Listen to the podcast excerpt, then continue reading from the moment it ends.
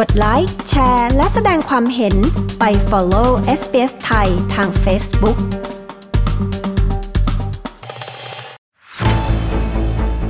สายตรงจากเมืองไทยในวันนี้นะคะ มาดูการเตรียมความพร้อมของไทยต่อการเปิดภาคการศึกษาของนักเรียน ในช่วงสถานการณ์โควิดช่วงนี้นะคะ และการประชุมสบคชุดใหญ่ของไทยพรุ่งนี้ จะมีการเตรียมผ่อนปรนมาตรการโควิด เพิ่มเติมอะไรหรือไม่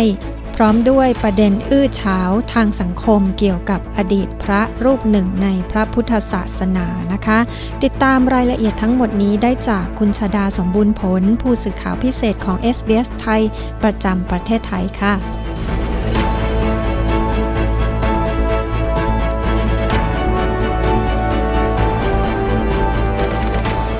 สวัสดีค่ะ คุณชาดา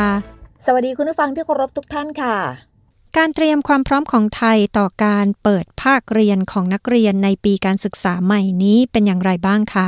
วันนี้ค่ะมีการประชุมศูนย์บริหารสถานการณ์การแพร่ระบาดของโรคติดเชื้อไวรัสโคโรนา 2019 หรือโควิด -19 ค่ะ หรือที่เราเรียกสั้นๆกันว่าสอบอคอนั่นเอง แพทย์หญิงสุมณีวัชรศิลป์ผู้อำนวยการสำนักสื่อสารความเสี่ยง และพัฒนาพฤติกรรมสุขภาพ กรมควบคุมโรคในฐานะที่ท่านเป็นผู้ช่วยรองโฆษกสบค ได้ออกมาแถลงเน้นย้ำค่ะว่า รัฐบาลนั้นต้องการจะเพิ่มมาตรการในการป้องกันโรค ในการเปิดเทอมภาคเรียนการศึกษา ให้กับเด็กนักเรียนในช่วงของเดือนพฤษภาคมนี้ แต่ว่าอย่างไรก็ตามตอนนี้ตัวเลขของผู้ติดเชื้อลดน้อยลงค่ะ จึงขอความร่วมมือไปยังสถานศึกษา ให้เปิดเรียนแบบออนไซต์ให้ได้มากที่สุด โดยไม่จำเป็นต้องบังคับให้เด็กนั้นต้องตรวจ ATK ก่อนที่จะไปเรียนในทุกสัปดาห์ แต่ทั้งนี้ก็ควรจะประเมินอาการของเด็กนักเรียนตลอดเวลาค่ะ หากเกิดข้อสงสัยให้ตรวจ ATK ทันที และหากพบว่าผลเป็นบวกก็ให้รักษาตัวอยู่ที่บ้าน หรือที่โรงพยาบาล โดยไม่ต้องไปโรงเรียนเป็นเวลา 14 วัน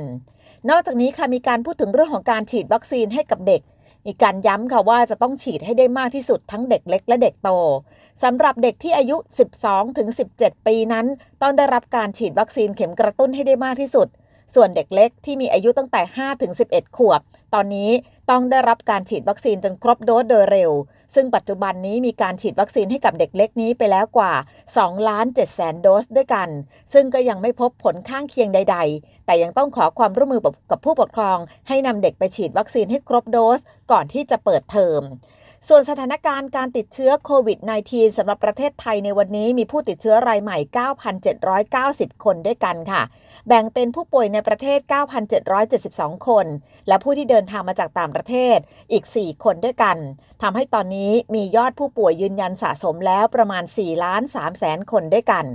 ทำให้ผู้เสียชีวิตตอนนี้ สะสมรวมแล้ว 28,914 คน ถ้าเฉพาะวันนี้วันเดียวมีตัวเลขของผู้เสียชีวิตทั้งหมด 54 คนค่ะวันพรุ่งนี้ก็จะมีการประชุมสบคชุดใหญ่ ไทยเตรียมผ่อนปรนมาตรการอะไรเพิ่มเติมอีกหรือไม่คะ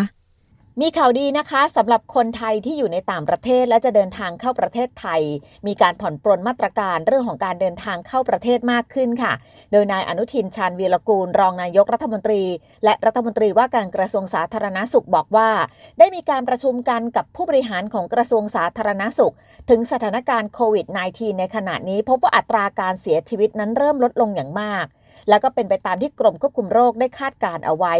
ว่าหลังจากผ่านพ้นเทศกาลสงกรานต์ไประดับหนึ่งแล้ว จะได้รับความร่วมมือจากประชาชนอย่างดี และการติดเชื้อกับอัตราของผู้เสียชีวิตนั้น ก็จะลดลงทำให้การครองเตียงของผู้ป่วยหนักนั้นดีขึ้น ตอนนี้มีผู้ป่วยหนักที่ครองเตียงอยู่เพียงแค่ 20%เท่านั้น จึงยังมีเตียงอยู่อีกจำนวนมาก รวมไปถึงมีอุปกรณ์ทางการแพทย์อีกจำนวนมาก ที่จะช่วยดูแลผู้ป่วยได้ ซึ่งตอนนี้นโยบาย 3 พอค่ะก็คือ แพทย์พอเตียงพอและยาพอ ก็เลยทำให้มีแนวโน้มเป็นไปได้ที่เราจะประกาศให้โรคโควิด -19 เป็นโรคประจำถิ่นได้ในเร็วๆนี้ อย่างไรก็ตามสิ่งที่สบคเตรียมที่จะผ่อนปรนก็คือ จะมีการเสนอสบคที่จะมีการประชุมชุดใหญ่กันในวันพรุ่งนี้ ให้มีการยกเลิกการใช้ Thailand Pass ในกลุ่มของคนไทยที่เดินทางเข้าประเทศไทยค่ะ โดยจะเริ่มยกเลิกการใช้ Thailand Pass ในส่วนของคนไทยก่อน จากนั้นค่อยขยายวงไปสู่ชาวต่างชาติที่จะมีการพิจารณากันอีกครั้งหนึ่งว่า ถ้ายกเลิก Thailand Pass ในกลุ่มของคนไทยแล้ว จะมีแนวโน้มเป็นอย่างไรจากนั้นก็จะยกเลิกในส่วนของต่างประเทศในระยะถัดไป ส่วนข้อเสนอที่จะให้มีการยกเลิกพรกฉุกเฉินนั้น นายอนุทินระบุนะคะว่า เรื่องของพรกฉุกเฉินนั้นถือว่าเป็นอำนาจของนายกรัฐมนตรี ซึ่งก็จะต้องพิจารณาดูว่าจะมีแนวโน้มอย่างไรเกี่ยวกับเรื่องนี้ค่ะ เพราะว่าพรกฉุกเฉินเองก็ยังมีความจำเป็นในการที่จะควบคุมโรค รวมไปถึงการแพร่กระจายของโรคได้ และถ้ามีการประกาศให้โควิด -19 เป็นโรคประจำถิ่นแล้ว พอถึงเวลานั้นก็อาจเป็นไปได้ค่ะ ที่ไม่จำเป็นจะต้องมีพรกฉุกเฉินอีกต่อไป ดังนั้นจึงจะต้องรอกันอีกครั้งหนึ่งแต่คาดว่าการประกาศยกเลิกพรกฉุกเฉินนั้น อาจจะไม่เกิดขึ้นในเร็ววันนี้ค่ะแล้วก็มีประเด็นทางสังคมเกี่ยวกับอดีตพระกาโตะนะคะ ซึ่งมีการพูดถึงคดีต่างๆ ที่เกี่ยวข้อง มีความเป็นมาอย่างไรคะ สำหรับกรณีข่าวของอดีตพักราโตหรือว่านายพงศกรจันแก้วพระนักเทศชื่อดังที่อยู่ในจังหวัดนครศรีธรรมราช แล้วก็ไปมีข่าวเช้ามีความสัมพันธ์กับสีกาคนหนึ่งจนกระทั่ง จะต้องตัดสินใจลาสิกขาเพื่อยุติปัญหานั้น เรื่องราวต่างๆ ตอนนี้ยังไม่จบค่ะ ยังคงเป็นประเด็นดราม่าเกิดขึ้นในสังคมไทยอยู่ โดยเฉพาะกรณีที่มีการเปิดเบิงพฤติกรรมของอดีตพักกาโตว่า มีการเบิกเงินวัดจำนวนกว่า6 0 0 0 0 0 บาท ซึ่งเป็นเงินกองกลางของวัด ไปจ่ายให้กับคนกลางเพื่อปกปิดข่าวของตนเอง และไปจ่ายให้กับหญิงสาวที่มีความสัมพันธ์ด้วย ทั้งหมดนี้พลตำรวจตรีจรูนเกียรติปานแก้ว ผู้บังคับการปปปบอกนะคะว่า แม้คดีนี้จะยังไม่มีเจ้าทุกข์เข้าแจ้งความ แต่กรณีที่อดีตพระกาโตยืมเงินของวัดไปใช้ในทางส่วนตัวตำรวจปปปเองมีอำนาจในการเข้าไปตรวจสอบได้ตามหน้าที่โดยตรง แม้ว่าจะยังไม่มีใครเข้าแจ้งความร้องทุกข์ก็ตามตำรวจจะมีการสอบสวนข้อเท็จจริง และหากพบว่ามีการกระทำความผิด สามารถขออำนาจศาลออกหมายจับได้ เหมือนกับเช่นคดีอื่น ๆ ทั่วไป ก็คาดว่าภายใน 3-4 วันนี้จะมีความชัดเจนมากขึ้นเกี่ยวกับกรณีนี้ค่ะ เพราะการกระทำของอดีตพระกะโตที่มีการเบิกถอนเงินของวัดไปใช้นั้น ถือว่าเป็นเรื่องที่เป็นการกระทำผิดสำเร็จแล้ว แม้ว่าล่าสุดจะมีการเปิดเผยว่าอดีตพระกะโตนั้น ได้นำเงินดังกล่าวไปคืนให้กับวัดแล้วก็ตามค่ะนอกจากนี้นะคะ ทางพลตำรวจตรีจรูนเกียรติยังบอกด้วยว่าเงินดังกล่าวนี้นำไปใช้เป็นเงินส่วนตัว ดังนั้นเรื่องของการใช้เงินส่วนตัวกับการใช้เป็นเงินวัดนั้นถือว่าแตกต่างกัน และในช่วงที่อดีตพระกะโตเข้ามาบริหารวัดในฐานะรักษาการเจ้าอาวาสวัดเป็นการชั่วคราวนั้น มีการเซ็นหนังสือต่างๆ มากมาย ก็ต้องไปตรวจสอบดูว่าการเซ็นหนังสือดังกล่าวนั้น เป็นการเซ็นที่ถูกต้องตามกฎหมายหรือไม่ค่ะ